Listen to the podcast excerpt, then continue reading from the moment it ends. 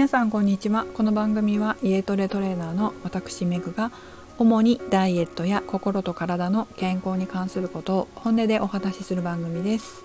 171回目の今日は油に関する私の見解をお送りします。先日うちの母からある油について質問の電話が来ました。どういう内容だったかと言いますと MCT オイルをもらったんだけどこれって飲んでもいいの？という内容だったんですね。どうやらですね血圧仲間から勧められたようでまあそれを取ってもいいのかどうなのか気になって私に相談してきたということでした、まあ、そんな私の答えはこの放送でも話したかもしれないし多分話してると思います。ブログには何回も書いてたのでもう長く私の放送やブログをご覧くださってる方にはお分かりのように MCT オイルイエスですね。ということで今日は油に関して私の見解をいくつか話していきたいと思います。まあ、1つ目 MCT オイルって体にどういいの？ということ。2つ目油を適視する人が多いけど？ということ。3つ目油の質とバランスは考えた方がいい。ということ。それで最後4番目にまとめをして、え今日の内容にしていきたいと思います。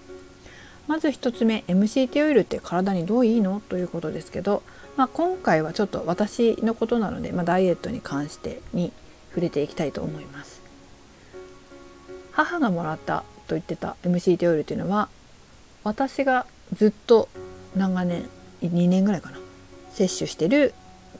日清オイルのもの同じものだったそうです。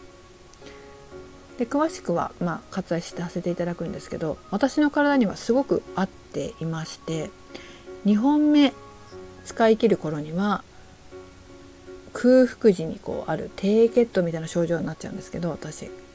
なんか筋肉がガタガタ震えてくるっていう感じになって体脂肪が使われるっていうよりも完全に筋肉削られてんじゃないかなっていうような感じになるんですけど、まあ、それするとね体脂肪が増えんですよ私。そういう状況になると。だからすごくこう何て言うのかな。代謝が悪いなっていうか変な代謝の仕方してるなっていうふうに思ってたんですけどこの日清オイル用の MCT オイルを使い始めて、まあ、2本目使い切る頃にはそういった症状がなくなって体脂肪が使われやすくなったんですかね。あの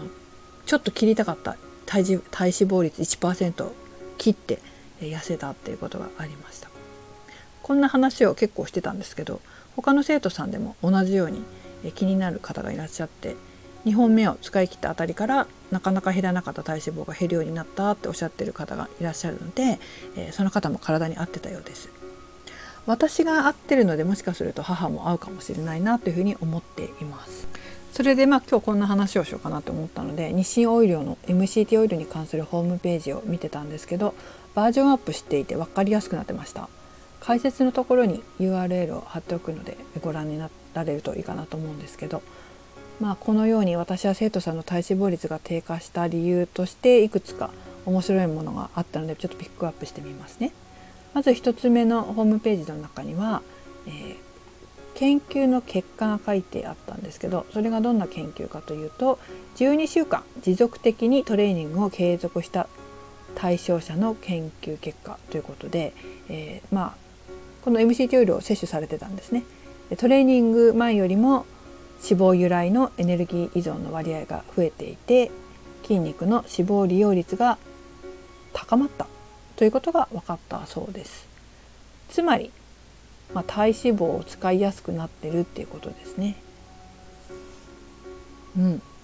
なるほど、まあ、これが私が脂肪が減りやすくなった理由かななんていうふうに思いますね。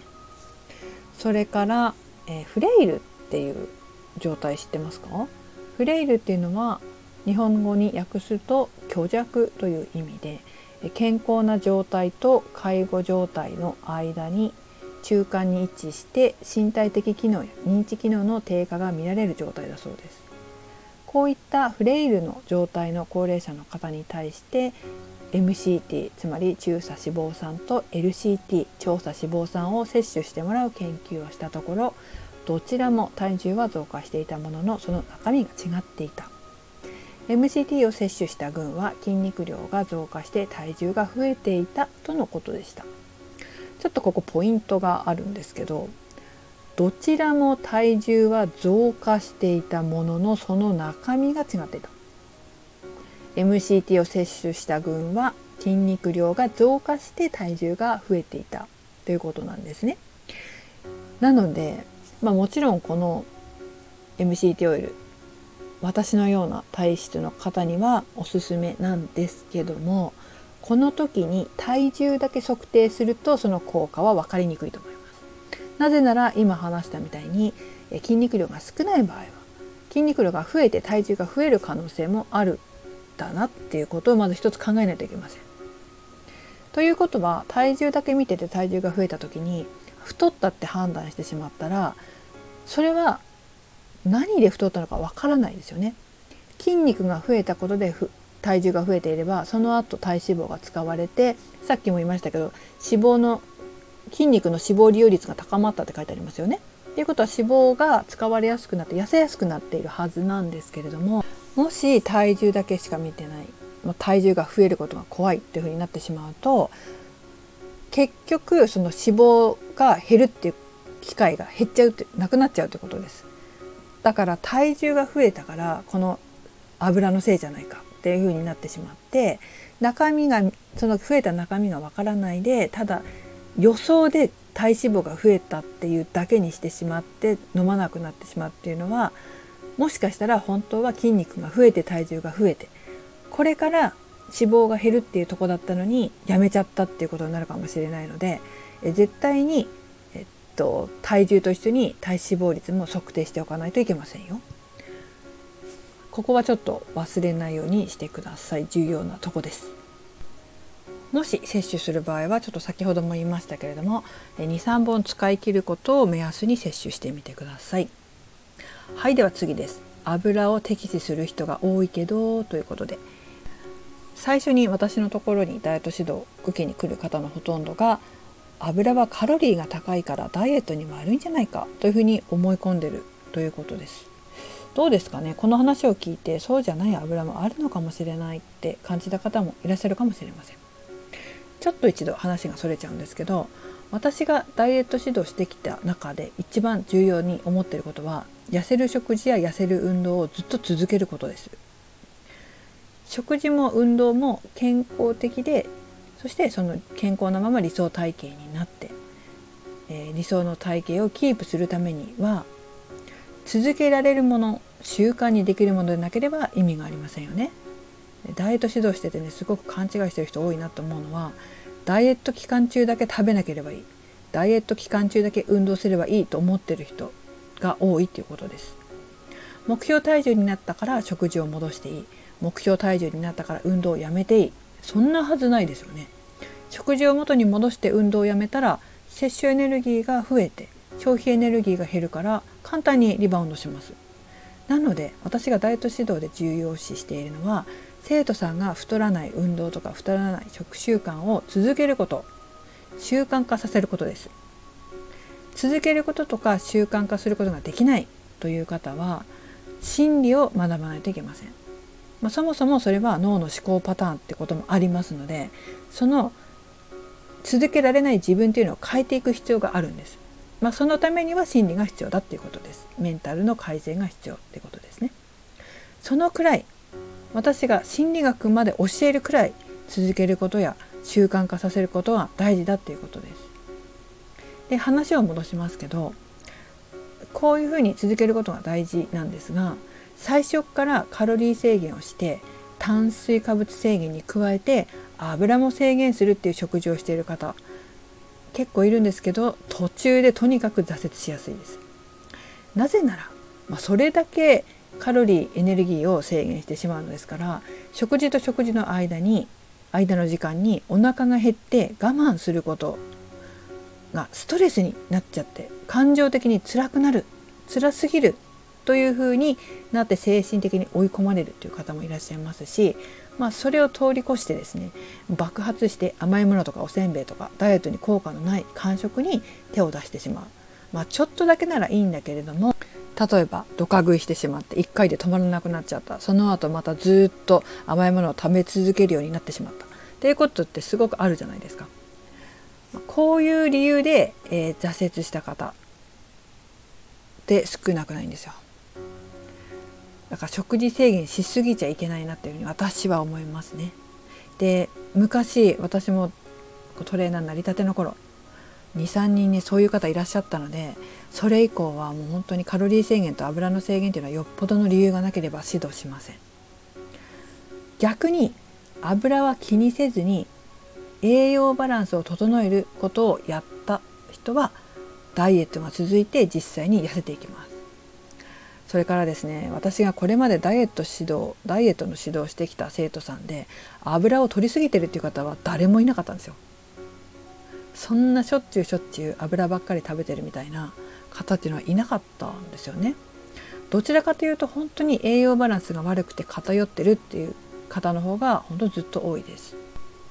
栄養バランスが偏ってるから、まあ、筋肉がつかない筋肉にならないつまりは消費エネルギーが増えないから痩せにくい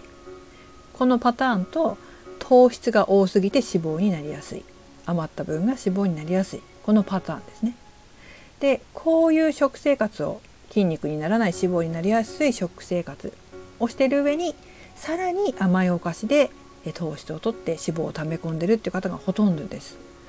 なので食事指導では一番最初にやるべきことは栄養のバランスを見直すこと。2番目にやることは糖質量を体重体脂肪率を測定しながら調整することです。意識してもらうのが栄養のバランスです。絶対に栄養のバランスです。でそうやって指導していくと大体の方がこんなに食べなきゃいけないのと。甘いもの食べてる暇ないじゃないっていうふうに言ってだんだん余分な間食を必要としなくなる。それから栄養バランスが整うから体が欲しなくなるのか自然と甘いものが必要じゃなくなるという方もいらっしゃいます。どうしても筋肉が少ないと痩せないので栄養バランスを整えるっていうことは私にとって絶対譲れないポイントです。はいでは3番目。油の質とバランスは考えた方がいい。逆にですね油の質とバランスは考えた方がいいと私は思います。単純に酸化した油っていうのは良くないですよね。これ結構知ってる方多いと思いますけど油が酸化する要因っていうのは空気に触れたりとか光や熱に当たったりすることなんですけど油をね揚げ物に使って何度も使い回したり他の方法が良くなかったりするとだんだん酸化が進みますね。まあ、酸化した油っていうのは胸焼けとか腹痛食中毒の要因となります。それから多量に摂取しすぎちゃうと内臓に負担になったりとか健康を損ねるさまざまな病気の原因となります。そういった意味でもまずは酸化した油は控えたいですよね。それから飽和脂肪酸不飽和脂肪酸といった油の質も重要です。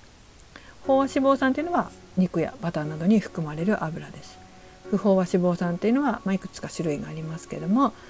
オメガ3系脂肪酸オメガ6系脂肪酸オメガ9系脂肪酸など種類があります、まあ、特にオメガ3系オメガ6系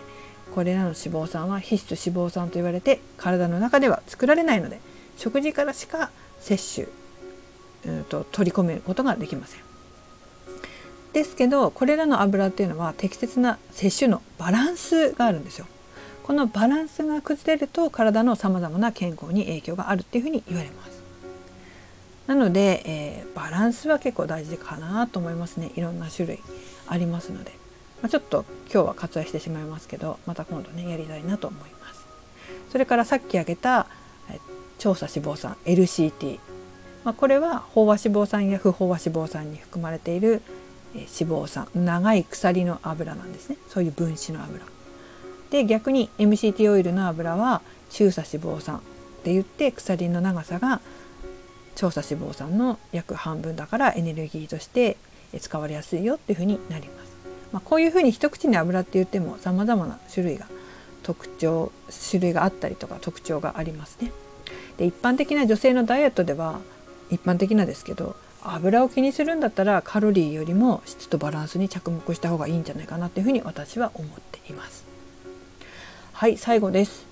まあ、以上の話からですね、えー、MCT オイル。これは私のようなタイプの方はもしかしたら合うかもしれないので、まあ、摂取してみてはいかがですかっていうこと。それからダイエットで大事なことはまず油のことを考えるよりも